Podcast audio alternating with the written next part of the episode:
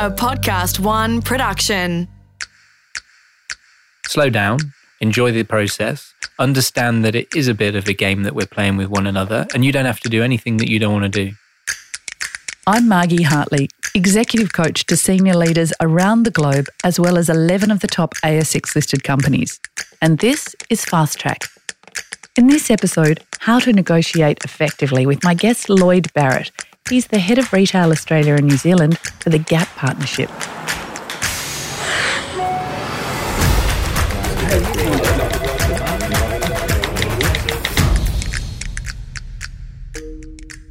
Negotiation is a fact of life and simply one of the most challenging at work. Most people, including my clients and me, aren't much good at it. So, to really understand why it's a challenge, what to be aware of, and how to become really good at it, I've asked the best, the very best professional negotiator and trainer I know. Lloyd, let's talk about why this is a real challenge. Um, I think one of the biggest challenges is that people don't actually realize that they're doing it half the time. Because the definition of negotiation is one or more parties having a discussion to reach an agreement. So if you think of it in that context, I mean, you're negotiating every minute of every day.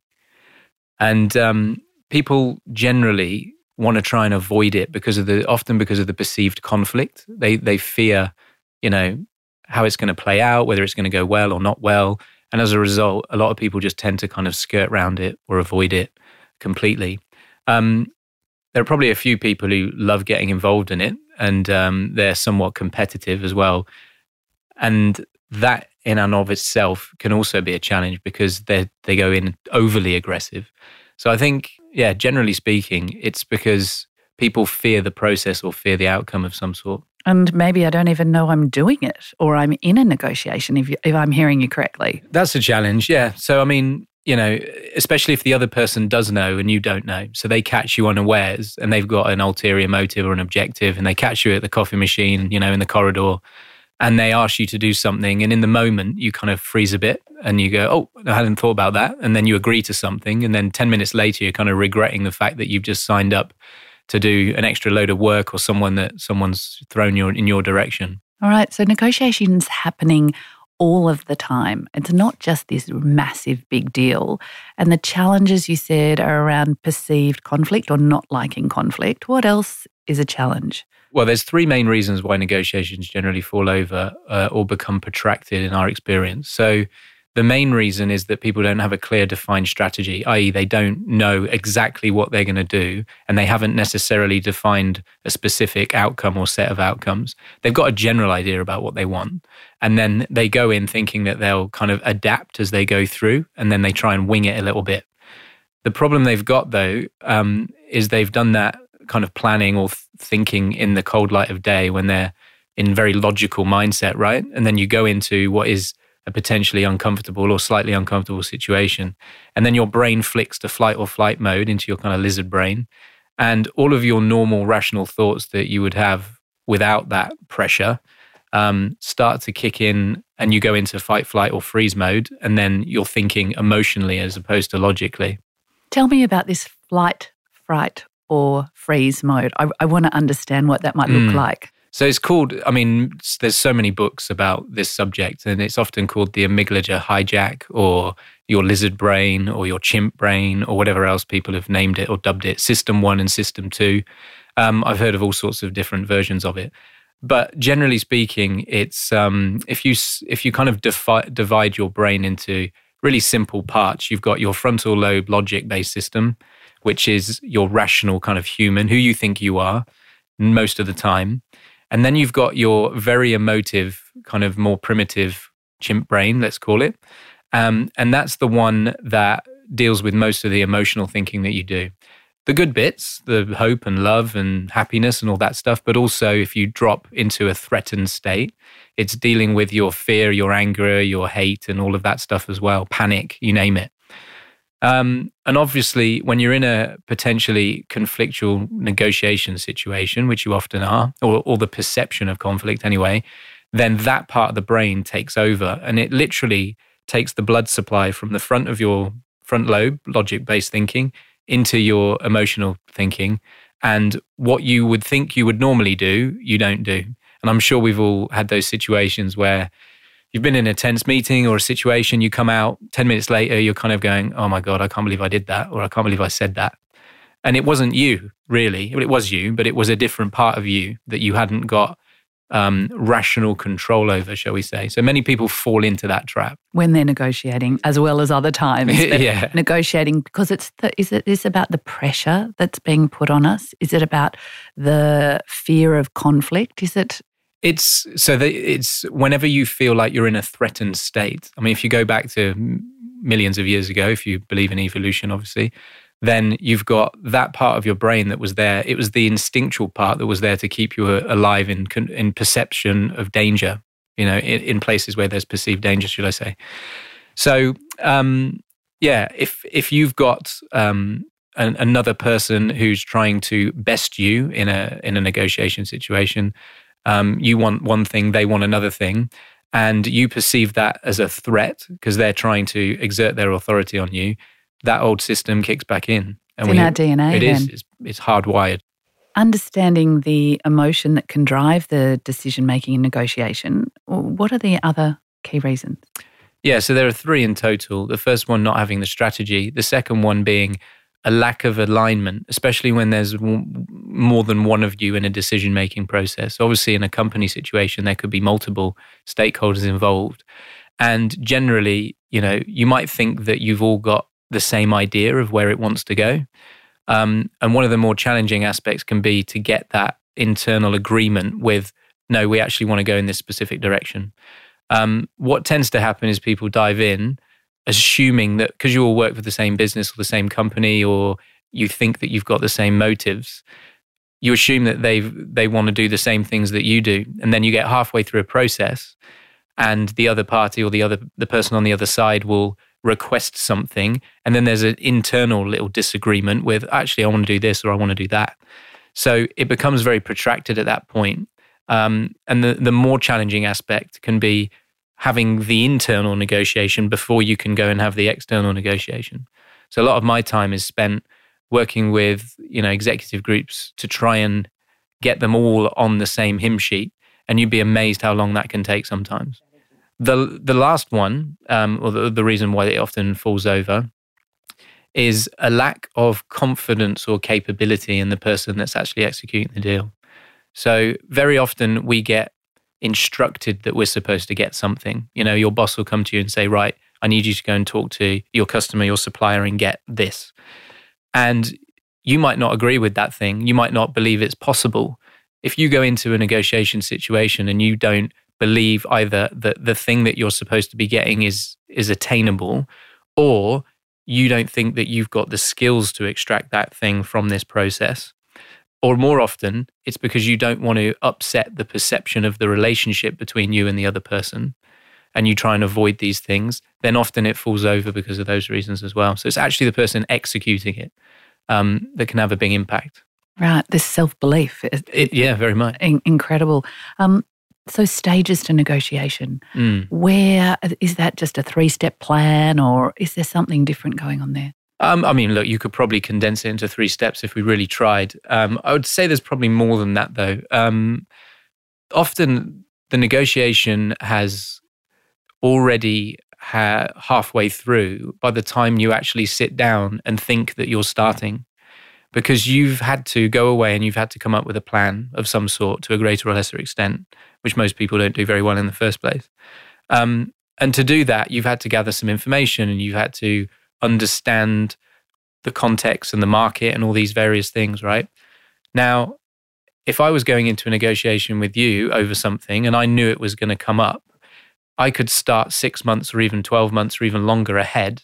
And I could start sowing information into your radar, whether that's through the press, you know, releasing articles. I could hold a conference and I could announce en masse that I'm going to execute some sort of initiative over the next 12 months.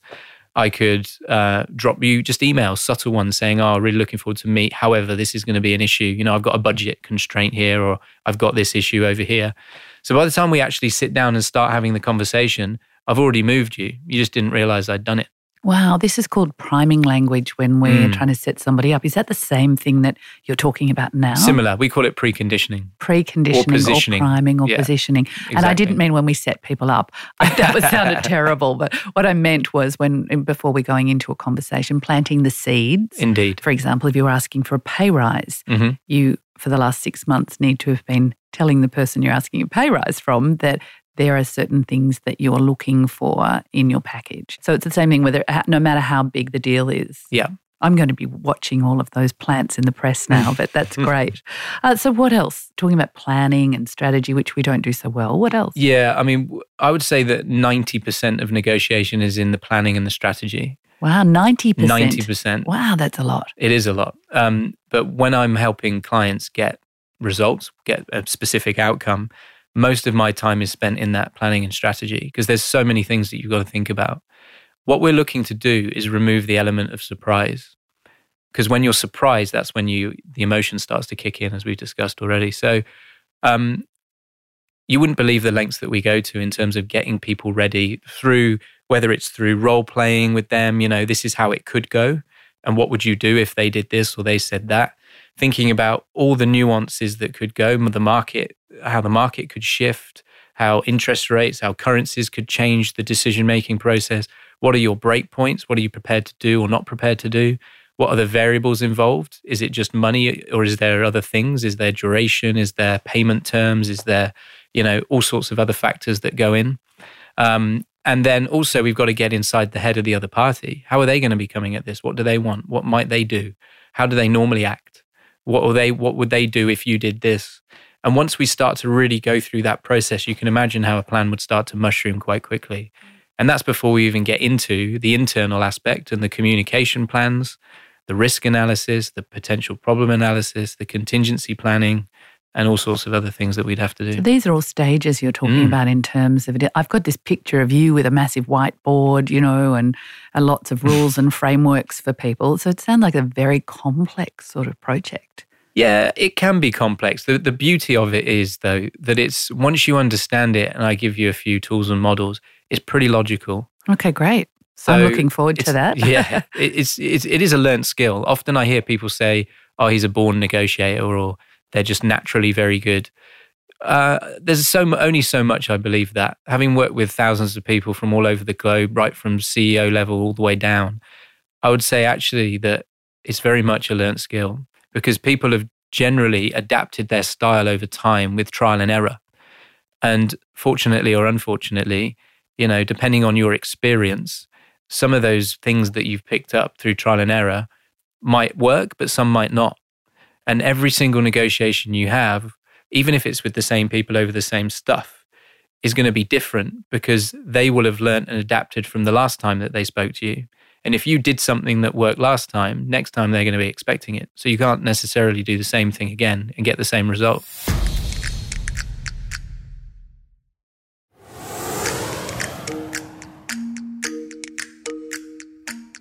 I've heard you talk about rushing the negotiation, the timing, the Mm. speed. We get impatient. Tell me a bit about that. Yeah, I think um, is an observation is probably generally people just want to get it over and done with, and they see it as a necessary evil to get to a specific outcome. What I try and help people with is to enjoy the process a little bit more, um, and recognize that a negotiation is actually just an opportunity for you to create some value for yourself, but perhaps even the other party as well. And that requires a lot of thought and time and planning and strategy, as we've already discussed. And to do that, you've really got to kind of map it out and start probably way earlier than you think you do and allow it to run its natural course. And, and it comes back to how you want people to feel after they've done a deal with you, right? I mean, how would you want people to feel after they've done a deal with you? Positive and confident that it's going ahead and it's going to be worthwhile. It's the top of my head. Well, yeah. Um, because if they weren't, and I'm going to call it satisfied, if they're not satisfied with what they've got, then by definition, they're dissatisfied. And they're not going to follow through with any sort of enthusiasm or vigor with that process. They might not even do it at all.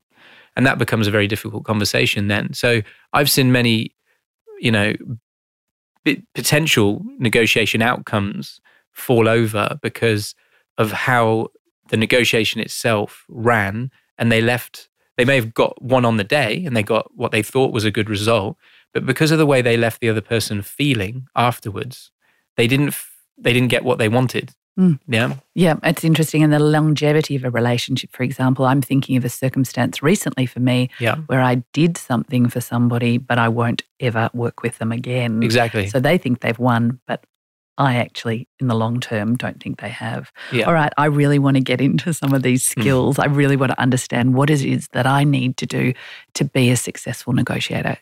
Hit me with them. Okay, well, let's go. The, the big one. Um, the big skill, believe it or not, is silence. Because most people think negotiation is talking the other person into doing what you want them to do. And they do that through convincing, justifying, rationalizing, etc. I would actually suggest that's more that's debate. That's not negotiation. So negotiation is about really listening, really trying to understand what the other person wants reading between the lines. It's not about what they only what they say. It's also about what they don't say. Have you got a personal example or something we can help understand that? Yeah, I guess um, the big one that people always come to me about, and we always have a laugh around, is buying car, buying a car. Right? You go and buy a secondhand car, or you're selling your car, or something like that. And um, people generally get very uncomfortable when there's silence. So often, if I'm in that situation, I will ask an open-ended question, and then I will just shut up and wait. And the longer I wait, the more information keeps coming out. There was about a year ago, I went and um, helped a friend of mine buy a car. And we went down, and I said to the guy, Okay, well, what's the situation? How come you're selling it? And, and then just stopped talking. And he immediately just started filling it with information. Oh, well, you know, it's, um, I'm actually leaving the country. Oh, really? When are you leaving the country? Oh, next Friday. Oh, really? Tell me more about that. Oh, well, what were you going to do if you don't sell it by then? Oh, well, you know, um, hopefully we're going to sell it. And then I just stayed silent and he kept going. But if we don't, I'm going to go down to the local Audi dealer and they've offered me a price. Again, nothing, just looked at him. And he kept going, Yeah, well, you know, they've said that they'll buy it. It's not at the best price, but I was thinking I might get more. And and he just kept going and going and going and filling with more and more and more and more information. So all I did after we ended that conversation is I said, look, give me a moment. We'll, we'll think about it. I'll give you a call in the week. He only had a week until he left the country. So he'd put himself under enormous pressure already. Um, I then drove by the local Audi that he'd mentioned during his, um, you know, verbose outburst in my silence. And I said to them, look, I've got this car. It's this spec. What would you offer for it? Just to see if they would give me a benchmark. They gave me the actual price that they'd offered that guy for his car. They just asked for the registration. So I knew exactly what he was going to get if he didn't sell it to someone else. Called him up three days later, asked if it was still available. He said, yeah, he's had no offers. And then offered him a few hundred dollars more than he was going to get from Audi, and it was done. Wow, that's a great story. Fantastic. How much was saved? Well, that's a good question because you never really know what um, you know what that you could have got someone down to. But I'm I'm betting that he wouldn't have gone any lower. He'd have just sold it to Audi. So the next model for the similar spec was over ten thousand dollars more than that, and he'd advertised it about thousand dollars under that one. So circa nine thousand dollars in about two minutes of conversation. I think. With the skill of negotiating and holding silence. Okay, great tip. What next? Um, I guess the next one is you've got the question, you've got the listening. That's a big piece of the puzzle. The next is, I guess, resilience, I would say as well, and just having the courage of your convictions. Most people have a plan. When it actually comes to execute the plan, they fall apart for whatever reason. You know, many of the reasons we've already talked about, the emotional thinking side, and that fear of what if I don't get this? What happens if? And the brain starts to play tricks on you and it's a downward spiral and before you know it you've gone past that point that you said you wouldn't go past. Um, and i'm sure the listeners have had probably instances where they've either gone to an auction uh, buying a house is a good example and you say i'm not going to go over that price. And then in the in the emotion of that experience they go straight over the top of it and they spend another 10 20 30 50000 dollars more than they said they would and then instantly regret it about 20 seconds later once it all finishes and the dust settles. So having that con- conviction, that discipline to stick to the plan and do exactly what you said you were going to do. My biggest derailer is patience. I get bored with the rats and mice and people keep talking and I just, oh, I just um, want to give my next 10 minutes back. I'll give you as much money as you need just to give me the thing that I want. Yeah. That's a terrible thing that I've just shared with all of my clients who are going to negotiate me down when exactly I get impatient. Get yeah, know, exactly. Yeah. Um, so w- w- can you help me with this? Yeah, I, the patience thing is a good one. Um, and I think a lot of people could learn by being a little bit more patient. And that comes back to what I said before about enjoy the process. It's not a race to get it done as start as quickly as you possibly can and get from start to finish. It's actually a, it's an emotional journey for both of you, for you and for them, and you want to take them on this process so that they feel like they've earned the outcome that they get. Because if you go too quickly and you make it too easy for them, I don't know if you've ever had anybody that said, you know, oh, well, you, they've offered you've offered a price and they've just gone yeah done thanks and you go oh god i probably could have gone a little bit bit higher than that. And they've even though they've ended the process quickly and maybe it was all they were prepared to pay they've left you feeling like you could have got more. And as a result you're kicking yourself and you regret it and you promise yourself oh well next time i'm going to go a little bit higher or push a little bit harder. So if we want people to feel the way we want them to feel at the end of a deal we actually need to make it as hard as possible for them so that they earn the outcome. And that could mean extending the period you negotiate for an extra week or an extra couple of weeks. And therefore, they feel like, oh, well, it's obviously gone on this long. It must have been difficult for her to agree to those things for me. So I must have got a good deal. Wow. That's so interesting that you talk about that. So, uh, the skills of a successful negotiator are resilience, being listening, asking good questions, patience. Any last tips? Mindsets um, is the main one. I mean, we've kind of linked it in there with confidence and whatnot. But if you're thinking about everything that could go wrong going into this process, then the chances are that those things are going to happen. So, and this links back to not just negotiation, but all sorts of things, right? Think about the best outcome and focus on the best outcome. You know, you're going in for a pay rise go, okay, well, I've I've earned this. I've done all the things I was supposed to do, and I believe that I believe that I can get it, and I believe I deserve it. If you go in with that belief and that mindset, it's much more likely that you're going to have or get close to a good outcome. If you go in thinking, "Oh, this is going to be difficult. It's going to be hard. They're going to shut me down. They're not going to want to do it," then you're probably going to end up shying away from your what you deserve in that in that process. There's a question I've got about how I make sure that I don't go into my lizard brain. So I stay in the frontal cortex. Now, I know from coaching and other things that I might do some breathing or yeah. meditate or do some of these. Uh, any other tips apart from the obvious? Yeah. So it's mostly it's a pause and not feeling like you have to fill the silence. And that's where silence is powerful yet again, because it gives you that mental space to go, okay, well, you're in your head and you're going, I'm just going to have a little breather here. And am I where I want to be? Am I not? And during that time, that could be five or 10 seconds of silence. And the other person on the receiving end of that silence is going to be quite uncomfortable. But know that, you know, you, you, you can do whatever you want to do because you're supposed to be in charge of the process. So you could ask for a break. You could go, do you know what? I need to think about that. I'm just going to step out and, and, and give it some thought. i I'll be back in five minutes and go and step out and think about it. Because when you get out of that that pressure environment, that's when you're able to think a lot more clearly and more rationally. So, using all of those small techniques that you know for yourself that work, then bringing that into the process. Exactly. Right. Relationships. This is again, I'm oversharing about my derailers here, but I always like a great relationship. I'm not a fan of conflict. Is it an either or situation? Um, not really. It, it's it's complex. Most people do prefer relationships, not everyone, but it very much depends on the context of the deal that you're doing because there isn't always a relationship necessarily.